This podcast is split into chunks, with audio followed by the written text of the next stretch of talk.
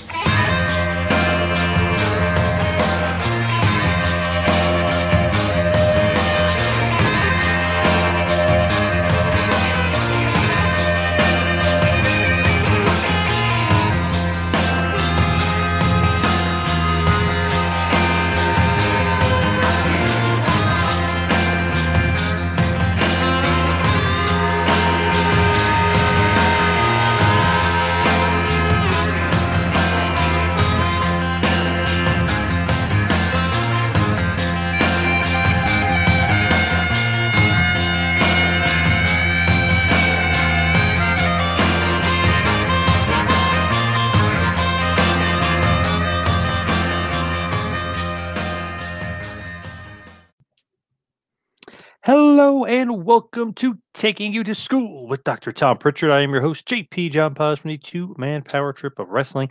And of course, joining me is the eight time Smoky Mountain Wrestling Tag Team Champion, the former WWE World Tag Team Champion, one of the greatest trainers ever in the history of the professional wrestling business, the Doctor of Desire, Tom Pritchard. Dr. Tom, how are you doing today?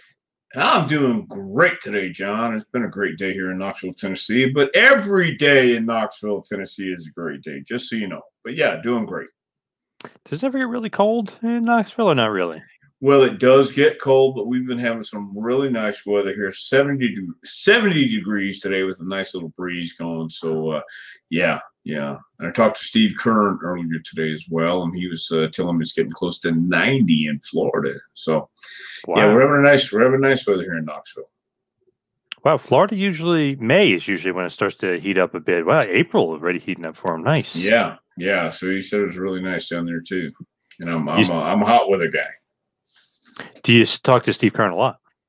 No, no. As a matter of fact, I don't. But uh, today we did a uh, Zoom call with some special students of ours who just went in the Hall of Fame and they wanted to talk to us, the Bella Twins.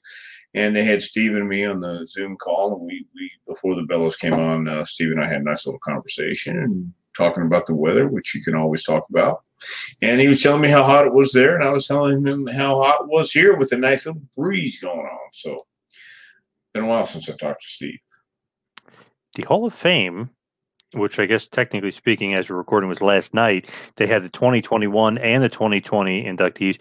You were kind of uh, involved with a lot of the people that were inducted. The Bella twins, first and foremost. Are you surprised at all that they're Hall of Famers, or you can't expect that because they're still pretty uh, damn young? I don't even think they're 40 years old yet, are they? No, they're, they they said they're 37. They're they're getting oh. ready. They told us today they're 37. They came to us when they were 23.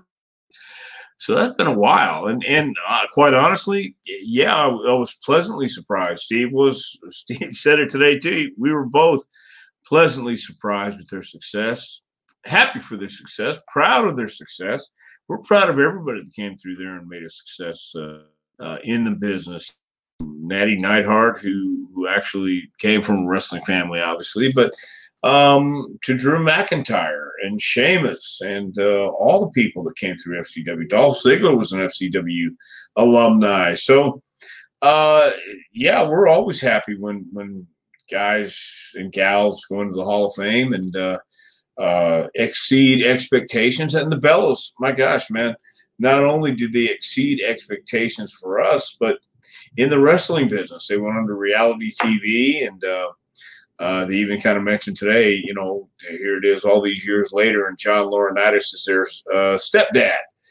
And and how weird does that turn into? And and you know, it, it's uh, it's how life kind of plays out, and uh, you never know what's going to happen and uh, kind of brought back memories today. We, we talked about the first time we saw uh, the Bellas show up at the batting practice place that we were using as a temporary facility uh, while we were getting our place uh, ready and all that good stuff in FCW. And we, we we didn't know what to do with them. We looked, Steve and I both looked at each other at the same time. and Says, "What are we supposed to do with these girls?" And uh, the the great thing about it is they applied themselves and went through the hot and cold times in Tampa because we didn't have uh, in the beginning we certainly didn't have heat. We definitely didn't have air conditioning in, in Florida, so not not in our facility. And uh, it was just this big warehouse with with cans of stuff in it, and they made our uh, our practice facility in it, and uh, uh, you know they, they they were they were proud uh, to pay the dues and, and go through the hard times and, and put a little sweat into it and, and get your hands dirty and, and go through the process. And uh, it wasn't as sterile as I believe it is today. So yeah, it was it was very cool talking and catching up with the fellows and uh, seeing what they thought about the whole thing. So their rise to stardom, like you said, was very shocking because you're just like, oh, who are these really pretty model type girls? Like, oh, they're not going to be wrestlers. They got this twin gimmick thing going. Like, who are they? It's just interesting to me that they became big stars and even bigger, like you said, reality TV and stuff. Yeah, and and that's the great thing about the business, uh, and that's also the great thing about seeing people that. Uh, uh, that we might not necessarily see as making it or uh, wanting to ride and just kind of cruise through things and the drills and and and practices. But that was not the case with the Bella twins, and um, that wasn't the case with most of the people that came through there who really busted their butts and worked hard and made an effort to uh, get better and improve on everything they did every day. So uh, we are we're very happy and proud of anybody that came through there and and cut their teeth with us uh, from the very beginning, and then going on to the main roster, or not not only WWE but other places too, and uh, becoming a success and staying a success. The hard the hard part is sustaining that success throughout, and the Bellas have uh, not only done that, but they they've gone to other uh, gone down other avenues and other paths to to get their brand out there. So more power to them. Brie obviously married to Daniel Bryan, who's one of the biggest stars of probably the last 10 years or so. Nikki was engaged to John Cena, probably the biggest star of the last 10 years or so. And then, like you mentioned, their mother is married to the greatest wrestler of all time, Johnny Ace, right? Uh, yes, the the greatest wrestler of all time, and then you know I, I, I said that about the Ultimate Warrior, so yeah. sure, why not say that about John? And uh, but but John is certainly uh, one of the greatest front office guys of all time. And I say that with all due respect because to stay in there that long, man, you got to be doing something right or or at least doing doing it their way. And and that's certainly what John was all about. Top guy at All Japan, top guy at WCW towards the end, and then top guy at WB for about twenty years. So yeah, impressive for Mr. Yeah, Ace. yeah. There's a, there's a couple people like that in that organization. Now, another guy went into the Hall of Fame, the headliner, Kane, Glenn Jacobs. No shocker there. Great headliner as well.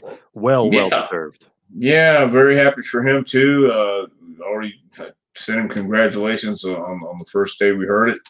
And uh, yeah, it, it's it's it's a great thing, and everybody everybody who's inducted, and I think I'd go on to say anybody who's inducted in the WWE Hall of Fame should be proud and uh, happy about the fact they're being recognized. And no matter what you think about WWE or, or what they've done or what they do, it's still the leader. It's still the most recognizable. It's still synonymous, I think, when the average or casual fan thinks of wrestling. It's automatically Vince McMahon, Hulk Hogan, uh, or for the later Attitude Era fans, you know, the Stone Colds and the and the Rocks and and Mankind and Triple H's and NWO and things like that. So uh, WWE uh, isn't perfect by any stretch of imagination, but nothing is. Nobody is.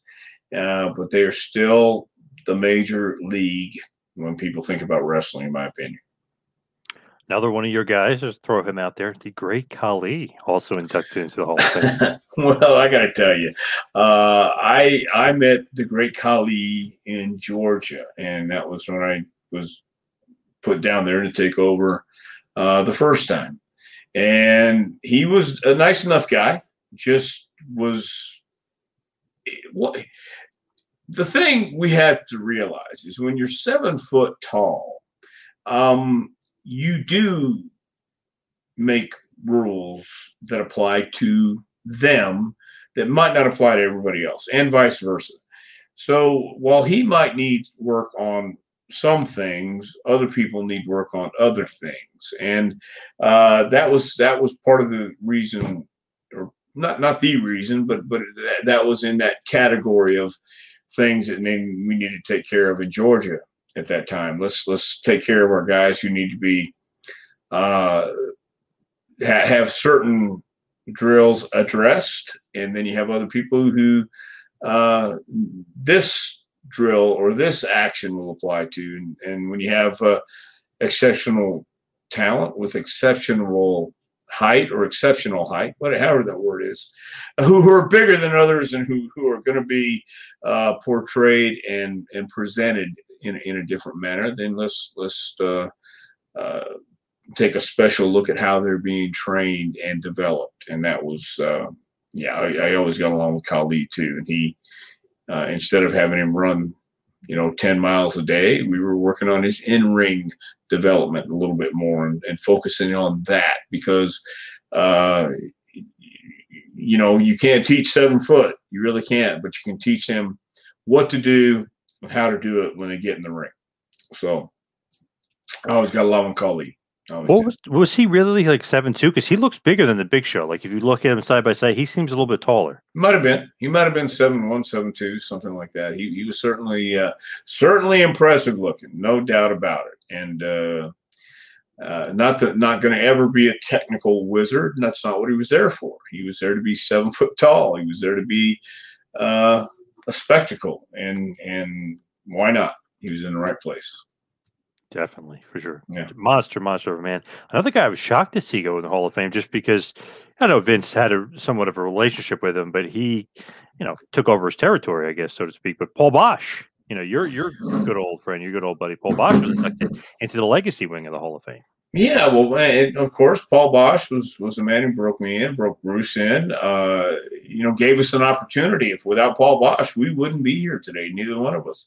Uh, speaking of Bruce and myself, but um, I, I, think eventually, when the time is right, everybody who, not everybody, but most of the people who deserve to be in the Hall of Fame are, are going to get there. I believe Ivan Koloff deserves certainly to be in the Hall of Fame, and that that's been an argument uh, that's gone on for years and years, and I agree. Um, I agree that Lex Luger and the Midnight Express, Jim Cornette, those guys should definitely be in the Hall of Fame.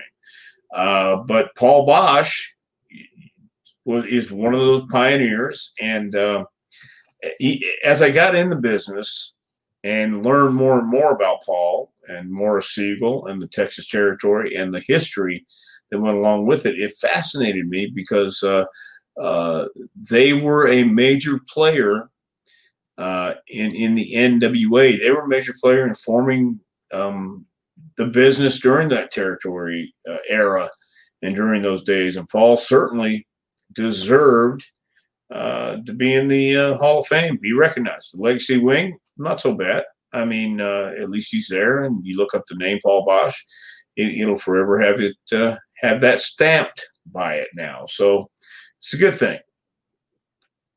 And he's the reason why Bruce has that podcast name, something to wrestle. Well, it is. Yeah, yeah, it is. Again, you know, we all when when we both worked in the office, and even when he he would uh, prior to working in the office, we used to send mail to the office. And Paul's deal was this: if you ever sent a letter to his office, he made sure he read every single one of them. And I know that uh, because I would get the mail and I would be the one taking the mail back to him in his office. And then he would hand it back to me, the mail that he needed to uh, send out. And he would answer. This was, this was admirable uh, because he would hand write or type uh, personally responses back to fans uh, who would send in letters.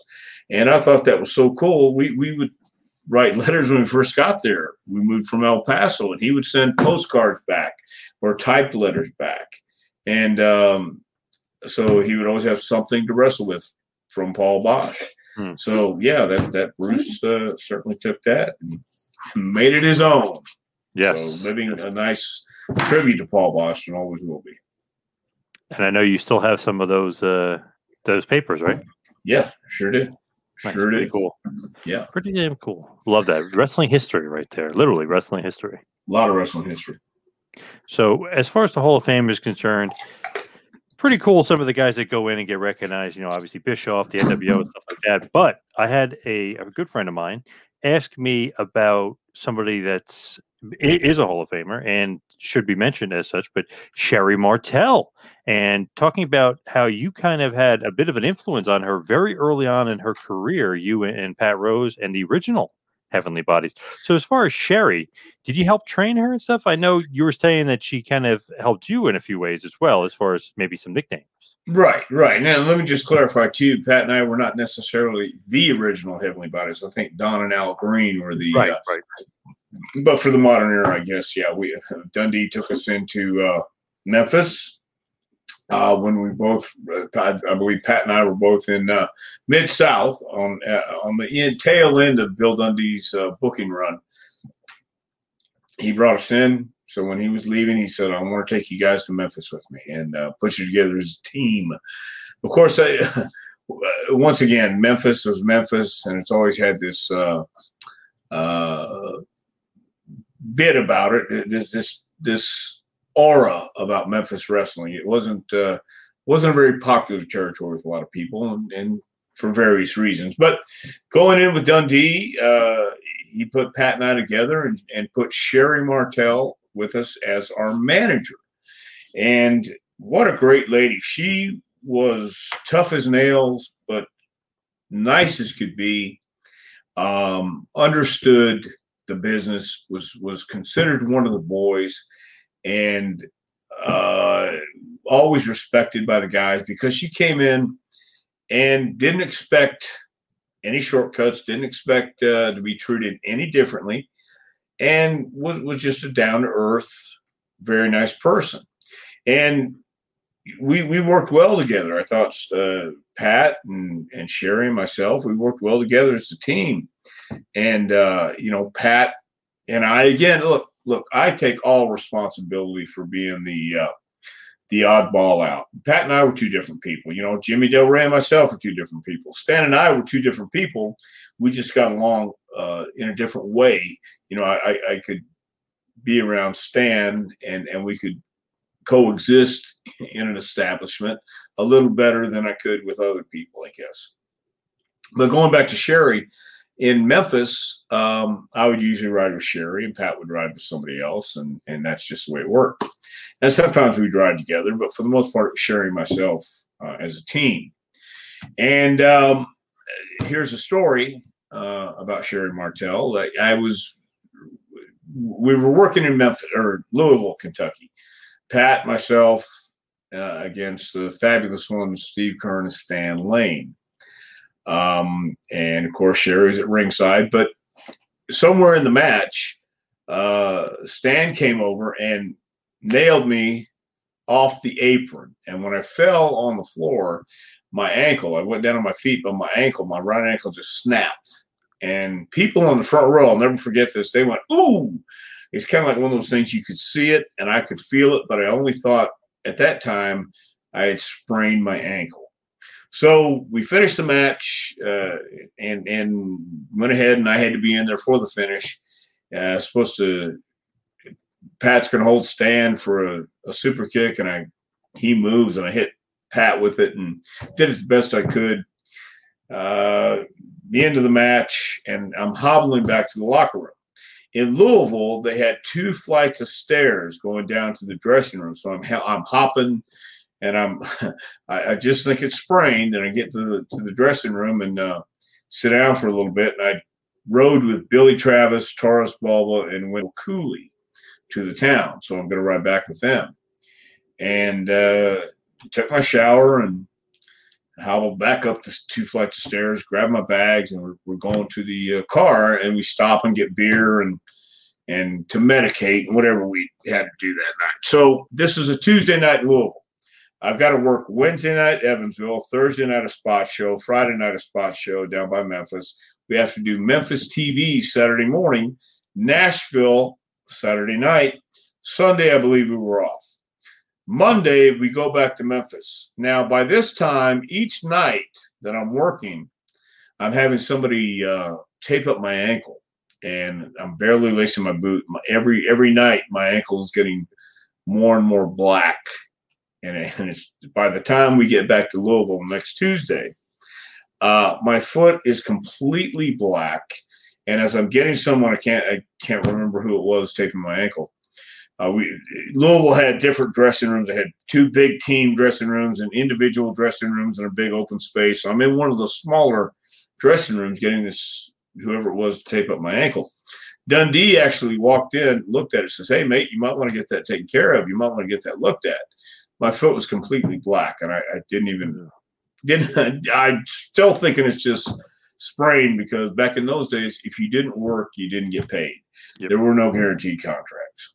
Uh, so Sherri happened to be in the, uh, the same vicinity and walked in the room. And she said, I'm going to come by tomorrow and pick you up. Uh, I was staying in a hotel in the Days Inn in Nashville with Wendell Cooley, Taurus Bulba, and Billy Travis. So you have four stinking wrestlers in one room. And she said, I'm going to come by and get you tomorrow. Her roommate was a nurse, Tina. Because I'm going to take you to the hospital, won't be any charge. Tina's going to get an x ray, won't be any charge. We're going to get your foot looked at. So she, Sherri came by the next morning, uh, eight o'clock, took me to the hospital. As soon as they saw the x ray, said, Yeah, you broke your ankle. I thought, oh, now I'm screwed. Well, anyway, they put my ankle right in the cast right then. Uh, Sherri took me back. She goes, You're going to get your stuff out of the hotel. Come stay with Tina and me. I thought, I can't do that. She says, Yeah, going to get your stuff. Going to come with us. Okay, we'll take care of you. I thought, Well, yeah. But I went. I went over to Sherri and Tina's, and uh, they, Sherri or Tina, gave me doctor scrubs to wear, you know, to loosen the the with the cast and all that good stuff. And I have a picture somewhere of of me with the, the scrubs on and doing this with my foot up, you know, and, and just miserable. But yep. uh, you know, they they they took care of me for like uh, I think a week and a half, two weeks. And then I realized, you know, I can't live off these guys. I've, I've got to do something. And, and I had my car in Nashville, had my dad drive from Houston with a friend of mine to to help drive me back, you know, in Nashville. And, uh, you know, I, I had to go home and take six weeks off in Houston. In the meantime, uh, while I'm off, uh, Brad Armstrong calls me and asks me if I want to go to Pensacola. And I said, of course. When I get ready, I'm, I'm you know, I called Brad, told him I broke my ankle anyway. He said, uh, didn't know if I was going to go back to Nashville or what my plans were. So would I be interested to go to Pensacola? Sure, I would. Beach, fun, friends, yeah. So I healed up. I went to Pensacola. We had an angle with Tim Horner where I turned heel on him in Mid South. They, they showed the tape in Pensacola. We had an angle. We worked our angle. Uh, I think about six months go by, whatever it was, maybe three, four. Hell, time flies when you're having fun, I guess. And uh, Robert Fuller and Jimmy Golden have the angle with the Rich cousins. And uh, I, re- I, just recently found the match. It was actually Tommy Rich and Steve Armstrong against Robert Fuller and Jimmy Golden. And uh, they go out, have this match. And this time, Robert and Jimmy have a, a guy with them at ringside. And uh, at the for the finish of the match, they tie, they tape Tommy Rich's feet to the uh, rope He's bloody. They beat the hell out of uh, Steve Armstrong, and uh, uh, you know they beat the hell out of Steve. Here come the cavalry. They make the save, and all three of these guys go to the interview platform where Gordon Solie is, and Robert says, "You saw what we did to those guys out here. We're gonna keep uh, putting them, giving them, making them a bloody mess every night. We got our cut man right here, Doctor Love." just to make sure nothing happens to our pretty face. And there's this guy right on TV with Jimmy and Robert and Dr. Love. So it's a great angle, great heat. The next week, they show the tape, and it, and it, and it's it's fantastic. Robert's booking it this time, and he's really happy about the way things are going. Right after it's shown, uh, I think on a Saturday afternoon or Saturday night, the next morning, uh, Robert got a call from the FBI. This guy, Dr. Love, was on their top ten most wanted list. Whoa. In Al- yeah, in Alabama, and they wanted to know where he was at, where they could find him, you know, because he was right there for God and everybody to see. So he says, well, he's just one of those guys that comes in and you know does uh, uh, jobs for us once in a while, and, and, they just show up periodically. We don't really know his name or know anything about it, so they so they couldn't have Doctor Love come back with them. And we were on our way to Panama City for a show, and I'm wearing my doctor pants, my scrubs, just just the pants. And Robert is talking on the way to Panama City about how what's he going to do now? How he had let Joe go or Dr. Love, and uh, uh, what are we going to do? What are we going to do? And we just talking back and forth. We stopped to get a drink at the store. Got out of Robert's van as we're going in. He looks at me, looks at my pants. He goes, "Well, hot damn, boy, you could be our doctor." And that was how Dr. Tom was born, thanks to Sherri Martel and her roommate Tina giving me those nice doctor scrubs, and uh, uh, the rest is history. And of course, we thought all the way along the way to Panama City of, of explanations why I'm now doctor. You know, I could have been a doctor. I just spent too much time at the pharmacy and all that kind of stuff, you know. So, um, without Sherri, uh, again, just being a great person overall, I don't know that we necessarily had uh, uh, a whole lot of influence on her back then. I mean, she rode with us, uh, rode with me more than more than Pat, uh, but we did ride together on occasions. and We had a, a lot of fun, and uh, I always thought she was a great pro. And if anything, I think she she learned uh, when she really got to WWE and, and, honed her craft even more. And I've seen her through the years. Uh, I think right up until the time about a year before she passed away, and she was the same Sherri that I'd always known, just uh, down to earth and a great, great person. So if we had any influence on her, uh, well, then I hope she hope she liked it. We were watching WrestleMania Seven the other night. It was uh, Ultimate Warrior versus Randy Savage, career versus career. She played such a big role in that match. She was great. She was bumping like crazy for Warrior. Yeah, I mean that's what I'm saying. She she was one of the boys, and mm-hmm. uh, she didn't mind. She she loved the business.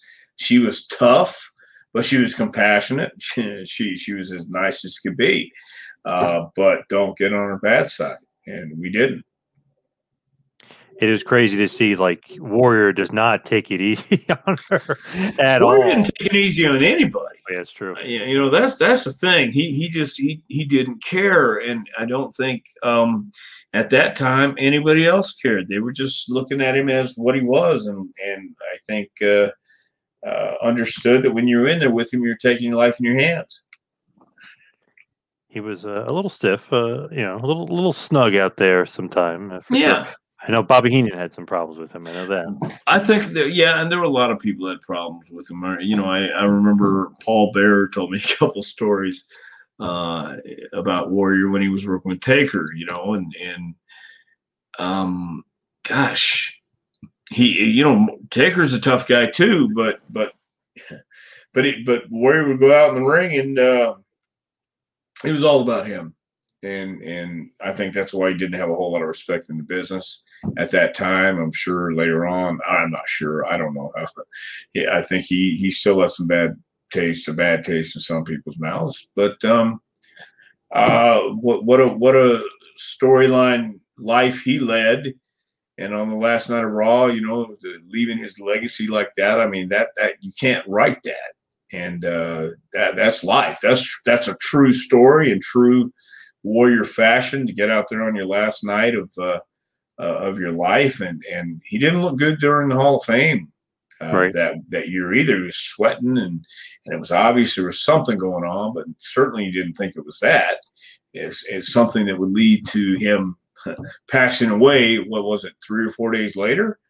Uh, so two, two days, I think it was. Two days, two yeah. So I mean, yeah. it was pretty. It was pretty quick. It was like after Raw, then he flew into wherever he flew into and passed away the next day.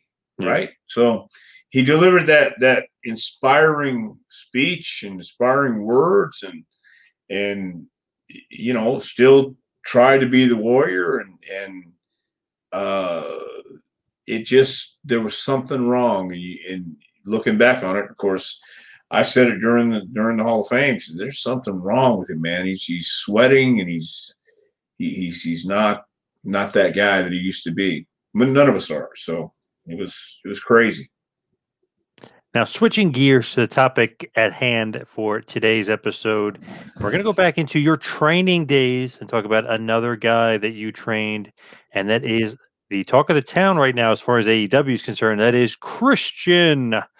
When did you first meet Christian? Where did you first meet him? I'm guessing probably the same place you met Edge. Yeah, it, it was in Stamford when we had the, uh, I believe it was the Funkin' Dojo. And uh, for those weeks, Edge and Christian were there. Um, I'm trying to think who else. Maybe R-Truth was even in that class, so that that group of guys. I remember that that's where I first met Truth, and uh, uh, I liked him right off the bat. He was one of those guys that got it. He was one, one of those guys that uh, had already done some entertaining in his life. You know, he was a dancer, I think, with MC Hammer, one of the backup dancers for that man, and and he he kind of uh, fit right in.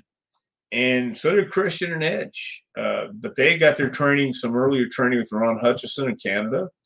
And um, both both the guys had passion, and it was it was a really really uh, uh, good thing to see. They were young guys, hungry, and we, we were again, I think, just ecstatic uh, that they were as good as they they were at that level, and they only got better. And then when they became uh, part of the Brood with Gangrel, I I don't think, especially at that time, you could have had a cooler entrance than they had. I mean, coming up from the stage and the music, the the the ambiance, and the blood, and and and just just the overall feel of it. Uh, being a part of that crew, being part of the Brood, I think is what really shot the shot Edge and Christian up there, as well as Gangrel. What was the Funkin' Dojo like at that time? Hmm. well, it was. Uh, we we were we were still doing practice in the studio in Stamford. 120 Hamilton Avenue was was uh, you would walk in the lobby, go through a set of doors, and it was just a warehouse. But then they had the ring set up uh, right in the middle, and uh, we we did that I think for a few months until Dory worked out a deal with I guess Jr. and and uh, for the Funkin' Dojo, and they would fly in for a couple weeks. You do two weeks at a time. We would have Dory would go back to Florida for two weeks and then come back in for two weeks. And I think that's the way they were doing it. But in between those times, I was staying in Stamford. I was uh, responsible for the time when we didn't have necessarily a set class of the Funkin' Dojo. We had other people trying out or working individually. So that's how that worked. I believe it was two weeks on with Dory, and then Dory, go back for two weeks and then come back and do another two weeks. And uh, uh, it was it, we we they would bring anywhere from ten to fifteen people in for a tryout. And I remember specifically one time they brought in uh, the girls for a tryout. I, I, believe we had eight, and and uh, at that time Michael Michael Hayes' wife, Lori, ex-wife now, uh, came in and actually did a tryout with with girls that had been wrestling for about uh, you know seven eight years and she got thrown right in the mix, you know, along with the Miss Texas, and I believe Bobcat was in that one, and uh, I can't I can't remember who all was there, but but I just remember that uh, I handled that one. Uh, I think it was a two week class by myself, and uh, and and that was interesting. Yeah. So yeah, yeah. So you know, but but Dory would would come and and uh, he had his his setup. He had his uh, uh, drills and and we would we would kind of do that. Well, not kind of. We would do that for the two weeks, and uh, then we also had uh, house shows. uh, live events up in Maryland, and I think up around the oh gosh, I can't remember some of those shows, but Mike Sparta and his brother Freddie Sparta used to be referee and promoted some of those towns up there and put our talent on that. That's where I worked with uh, Kurt Angle. Had Kurt's very very first match, not televised televised match. WWA. Huh? Was WWA? WWA. Yep. Okay, yeah, that that was the one that we uh, we go to. Test was in uh, in about that time too. He did some of the funkin' dojos with us, and uh, it was a lot of fun. It really was. I feel like Vince McMahon wouldn't necessarily be a Dory Funk guy.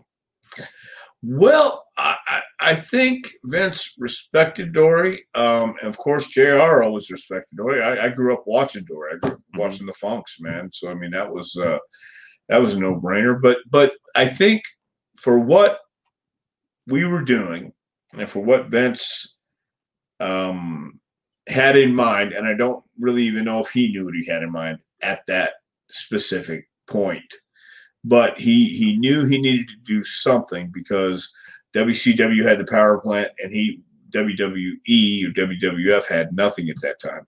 So Dory Funk was uh, certainly well respected within the business, and he had already been to uh, WWF as Hoss Funk, and uh, Jr. was head of talent relations at that time, and, and I believe it was it kind of fell in his lap, and Dory Funk Jr. was certainly one of the greatest NWA champions of all time.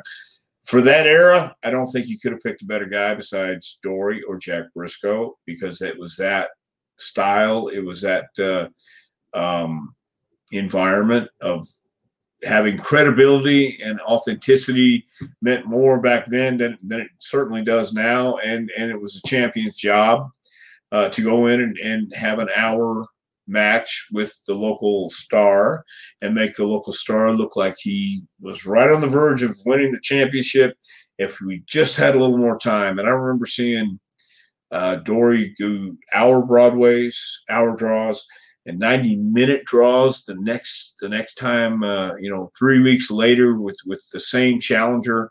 I think I saw Wahoo McDaniel and Dory Funk go 60 minutes, then come back and do 90 minutes. Uh, then come back for the for the next match and have Dory slip by somehow, screw screw the champion or screw the challenger, and and saw the same thing with Johnny Valentine and Dory Funk. So Vince knew the the type of performance and performer that Dory was capable of being, and uh, as the NWA champion, um, that was that was the job of the champion to go in and and work for an hour, you know, every night and be able to elevate uh, their, their, the top star of that territory and, and leave the territory even stronger, hopefully. And uh, and Dory did it for four long years, and then Harley Race uh, uh, did it for a while too. So you know, it uh, w- whether Vince was a Dory guy or not, I know Vince certainly respected uh, Dory Funk Jr. And I, and I don't think there was any question that he was qualified to uh, to be a coach. As far as Christian is concerned, did you think he was a little small when he first came in? You know, Edge is probably what, like six four or so. Christian maybe six foot. He's a little bit skinny at that point. Do you think he was too small? Well, I didn't know because I, I certainly was was was a small guy, but I don't think he was too small. Didn't think he was too small. Uh, I certainly saw charisma. I certainly saw ability, and it was one of those things that if if he was put in the right spot, um, and he was, then then he could excel. It wasn't until Edge and Christian formed their team and pretty much broke away, started working with the Dudleys and the Hardys that everybody saw what was evident uh, to, to us who got to see him earlier that they were a great team and they had a chemistry with each other. But I, I never considered Christian too small because he was six foot and maybe he was skinnier. But at the same time, um, I think things were, were pretty much changing and uh, the mindset wasn't geared necessarily towards uh, the Hogans and and uh, the the giants, the bigger guys. I mean, it was it was pretty much changing, and uh, they were part of that change. They were part of the transition. When they are in there, are you guys kind of looking like, oh, hey, this guy Edge, you know, they're very, very similar, but like, okay, this guy Edge is going to make it. This guy Christian, we're not sure of. Or you're like, okay, both these guys are easily going to make it, and they're both going to be TV ready. You know, I don't know that that we ever said somebody was easily going to make it, and we were definitely sure about this guy because uh, you're not, you're, you're never. Um, I don't want to say never, but but a lot of the guys that were coming into us for developmental uh, were guys that we had never seen before but we saw the potential. We saw the the uh, talent, and and I'll tell you, a guy who who was really talented, and I thought was really great was was Val Venis, Sean Morley. He he was incredible. He looked the part. He was the part, and uh, never in a million years would we guess that he would be given the the Val Venis gimmick, but never would we in a million years either think of Edge and Christian uh, working with Gangrel as well as they did. So no, I think Christian had enough size, you know, being six foot, not not that big, not too small, and uh, having the ability to to to overcompensate for whatever lack of size he might have had for then back then. Um, overwhelmed us, I guess. Uh, he he was one of the guys that we thought was talented, and there were a lot of talented guys uh, who got an opportunity back then. Some lasted, and some didn't. You know, I think uh, during that class too, we had an 18 year old Teddy Hart.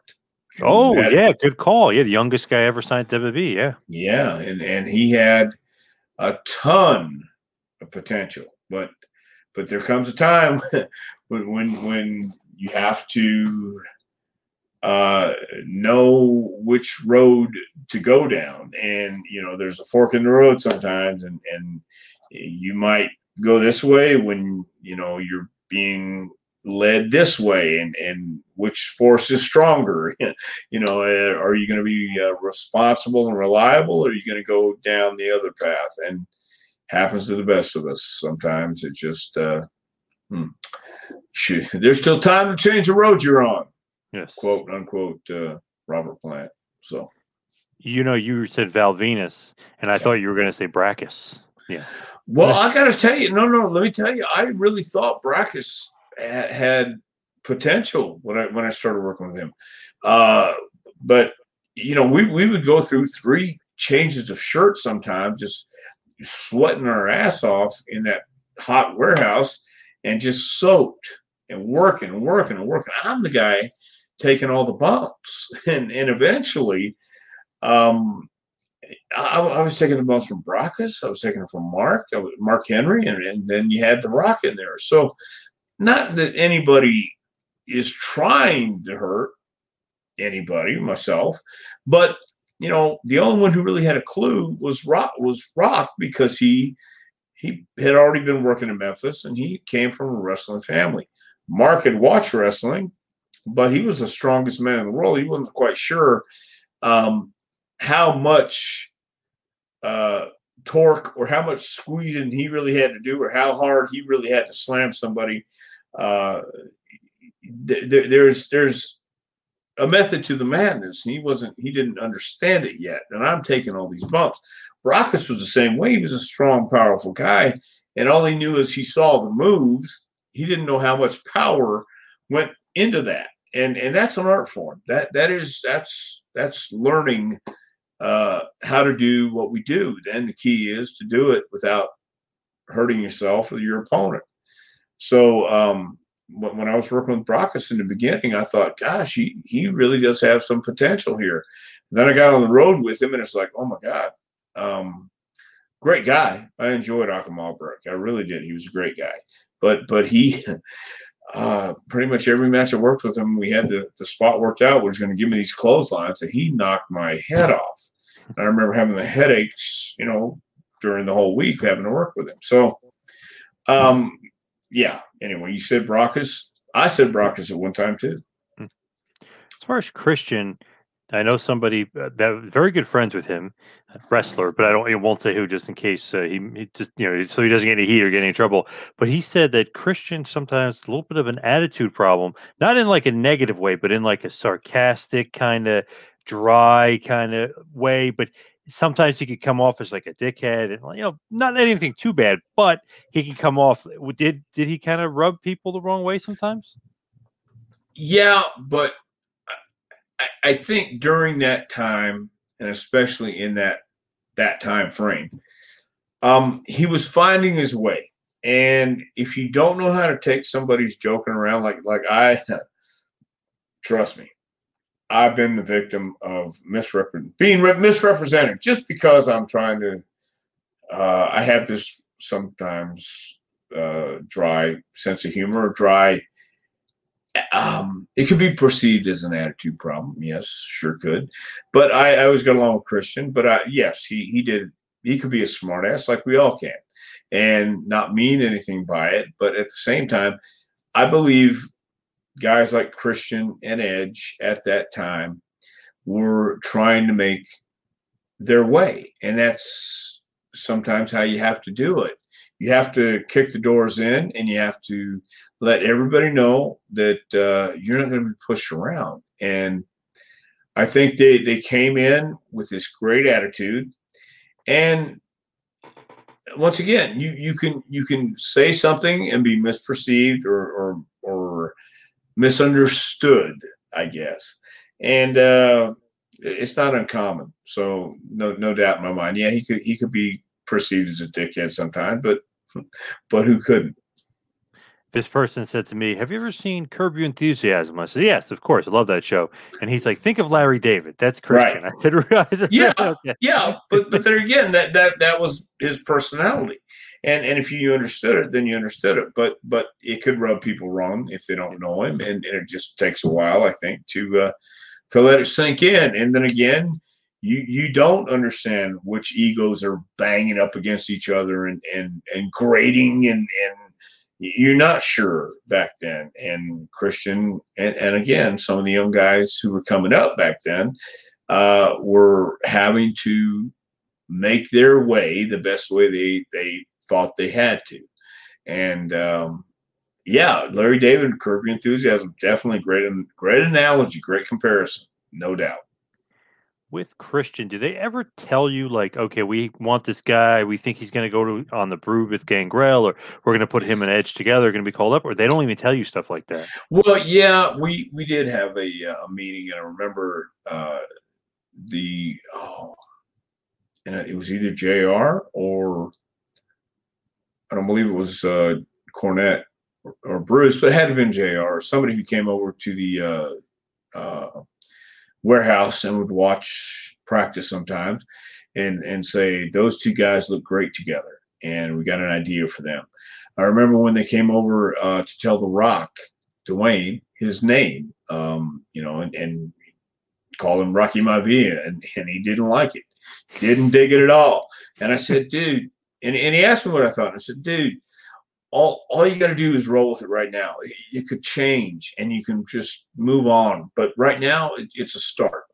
And uh, going into Survivor Series, you know, as, as Rocky Maivia, the Chia Pet haircut, the smile, and all that stuff.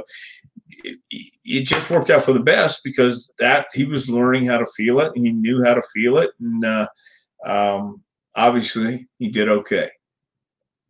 Yeah, to say the least. Yeah, to Absolutely. say the least. Yeah. So with Christian, it's interesting to me because people always say, "Oh, his Edge is so much better than Christian," because you know, obviously they're they're best friends and they came up together, and they always get compared to each other. Edge is bigger, probably the better mic skills, the better presence, but the, as far as in ring, I think Christian is a lot better than him wrestling wise. Do you agree? Like work rate wise, as far as better quote unquote matches, do you think Christian was the better wrestler? Wow.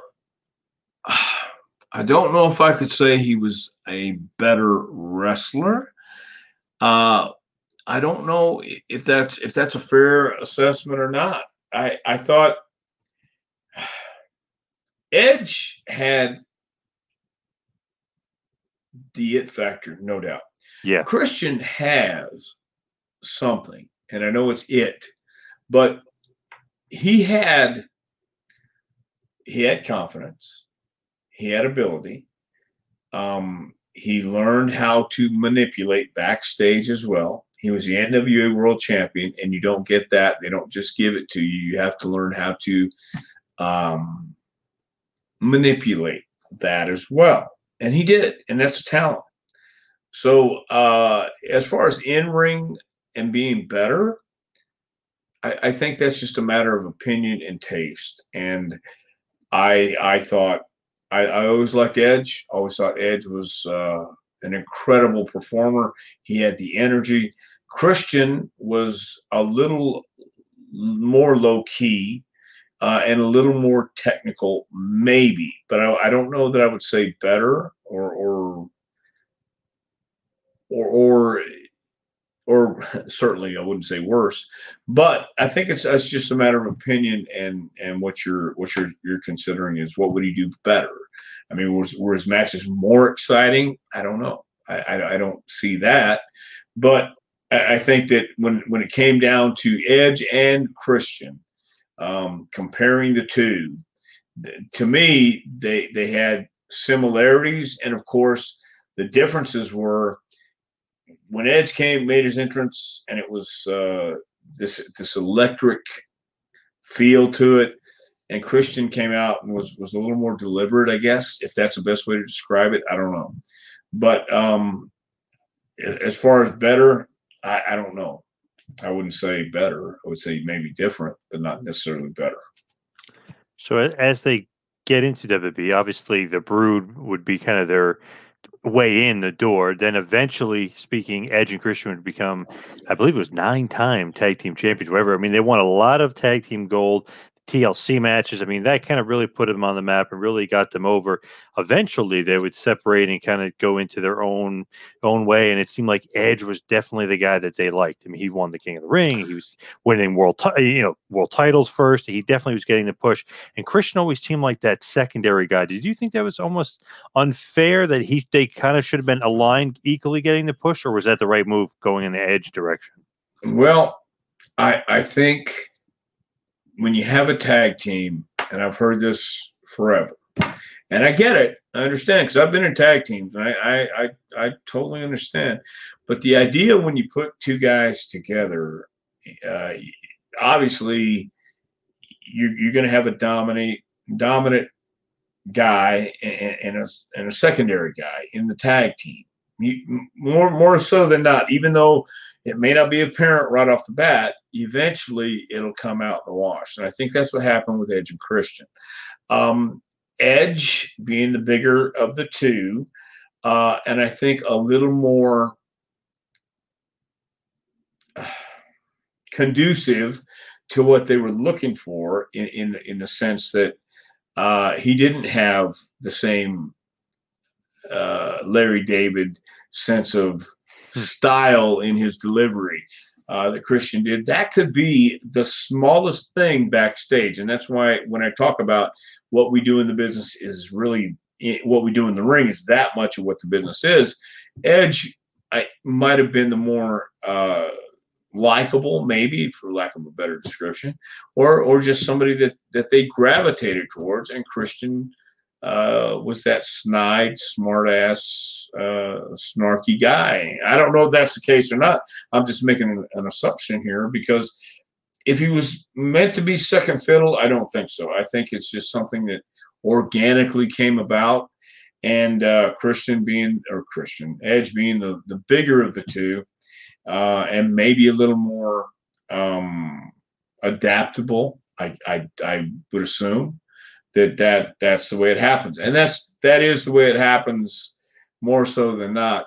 Uh, you you have a tag team, and you're thinking, well, you got Neidhart and, and Bret Hart. Okay, we're going to elevate this guy and figure out what to do with this guy.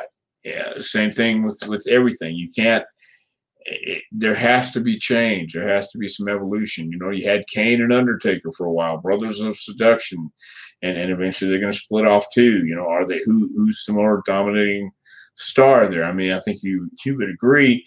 Undertaker and Kane are pretty well in that same stratosphere. You know, put the parentheses around them. I think you're going to keep them there somewhere. But but eventually, you know, Taker's going to go here, and Kane will be here. Kane will be here, and Taker will be in that mix still. You know, so same thing with Edge and Christian. After they got done with the Brood, um, what are you going to do new with them? You know, Edge was going off this way and and was making waves backstage too. I'm sure and and Christian might have been perceived as, like you said, you know, you had a friend tell you he's he was was a little bit of a, a dickhead sometimes, but once again, uh, that's perception, and he might have been perceived this way, um, but he was still kept pretty good. You know, he really was. He, I don't think he ever went right to the bottom of the card right away, but he, he wasn't uh, as featured. You're right. So I, I don't know. He would eventually, years later, and you know, in the mid 2000s, become world champion in WWE, albeit for a very, very short period of time, which right. I thought was kind of long overdue and almost like almost like a little pat on the back, like, "Hey, you've been a great hand for a while. You know, you're going to be world champion." And you mentioned for TNA, he was the NWA World Heavyweight Champion as well. Right, and and, and you're right. Yeah, I, I, think it is just a, a, pretty much tip of the hat saying, "Look, uh, you've earned it. You you deserve it." And and that that was, of course someone you, you look you have to have people on your side. It doesn't just happen. And and you don't just go and say, "Hey, I want to be world champion." They go, "Oh, okay, great," because everybody wants to be world champion. Um, but he earned the way and earned the right to do that. And also, you had obviously people lobbying for him to be the champion, and uh, you have to have those everything lined up and prove that you can do it. And and that's the way it happens so yeah he he did get his his nod. He did get his uh, um, kudos if you will i guess uh, to be the world champion wwe and nwa so he did okay and now look at him, the quote unquote to Tony Khan, Hall of Fame worthy Christian as he debuted for AEW recently. Didn't really do anything for the ratings, but uh, he's still uh, making a bit of an impact in the Wednesday Night Wars, I guess. I, well, formerly Wednesday Night Wars. Right, right, and and I do I, I agree. I agree that Christian is Hall of Fame worthy no doubt about it. I think the Brood. I think as as a as a unit, as a group, I think the Brood is is certainly Hall of Fame worthy. I don't know of anybody who had uh, that.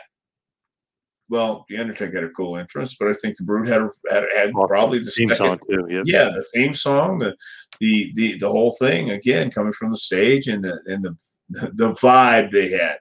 Uh, you know, I think all the I, I certainly think the Brood as a unit would should go into the Hall of Fame. I feel like the Brood is somewhat forgotten sometimes just because Edge and Christian did so much after it. But I, I love going back and watch some Attitude Era stuff and like seeing the Brood. Was, man, they were pretty cool. Was it was it WrestleMania or wherever I, I think Donald Trump was sitting and the brood came out and Gangrel took the blood and spit it all over. Uh, oh, we got on Melania. Yeah. Was it was it WrestleMania? Or Mania for was like a uh, Monday Night Raw. Maybe, maybe it was a Raw, something like that. But I, I just remember uh, seeing that and doing that, and, and that's that's Donald Trump won't forget that, and I don't think uh, whoever he was with at that time was it. Uh, I think it was Melania. I think Melania. Okay, yeah, so she won't forget that either. That time they went to the wrestling matches and and this guy spit red stuff on them. You know, so I mean, yeah, I I think the Brood was certainly is overlooked a lot of times, but uh, uh, no matter look, no matter which way you, you slice it, Gangrel was was uh, the leader and the mentor to Edge and Christian, and both those guys learned a lot from uh, from Gangrel. And when they split off, I mean, his influence, I think, was there for for quite a while, and still today, if you ask them. Absolutely. Now let's get into the plugs and talk about your book, a pro wrestling curriculum, advice, suggestions, and stories to help the aspiring pro get to the next level. Dr. Tom, where can they get this awesome book? What a great book. You can get that at jpwrestlingacademy.com. Uh, on, on that website, it's on the front page. You can order the book there. Also, you can check out our uh, next class, which will be the summer class starting in July. We just started our uh, spring class this week, and um, so we're, we're, we're about to get in full gear uh, in, in, these next couple weeks uh, to where everybody's uh, starting to get on the uh, on the uh, move here, and we're, we're bumping, and, and we're going to be bumping next week, and and taking our time with it. Also, go to prowrestlingtees.com, hit up the JPWA store, and hit the Dr. Tom Prichard store. Also, you can follow me on Twitter and Instagram at Two Man Power Trip. You can follow Dr. Tom at Dr. Tom Prichard. Dr. Tom, what else you got going on? Anything else good? Ah, uh, yeah, man. We got the uh, the gathering coming up, I believe, in oh, July. That's right. That's right. Yeah, that is. It's in July, correct? You have the, the date right there with you. Uh, July twenty second, twenty third, and twenty fourth. I think. Let me just double check. July 22nd, 23rd, 24th. Yes. And Actually, it might, be, it might be part of the 25th as well because oh, okay. it might be Thursday, well, Friday, Saturday, Sunday. I think I'm going to be there uh, Friday and Saturday for the gathering. That's kind of cool. And uh, uh, whatever else I got going on, we'll, we'll have to wait and see. Good stuff down at the gathering. Hopefully it goes, you know, no no issues or anything. So hopefully it goes down without a hitch. I think it'll go down without a hitch this this time. I mean, we missed everything last year, and I think people are looking forward to uh, uh, getting back to whatever sense of normalcy we can. Which I think that's kind of been thrown out the window, but uh, we'll do our best to to at least try. Absolutely, I agree. Thank you, everybody, for joining us this week. We'll see you right back here next week on Take You to School with Dr. Tom Prichard. See you next week, folks. This has been a John Paz Power Trip production in conjunction with the Two Man Power Trip of Wrestling. You could follow us on Instagram and Twitter at Two Man Power Trip. You could check us out on Facebook. You could subscribe on YouTube. You can go to patreon.com slash TMPT Empire to become a patron and also check out the website tmptempire.com and buy a shirt at prowrestlingtees.com. Two Man Power Trip, where the power lies brother.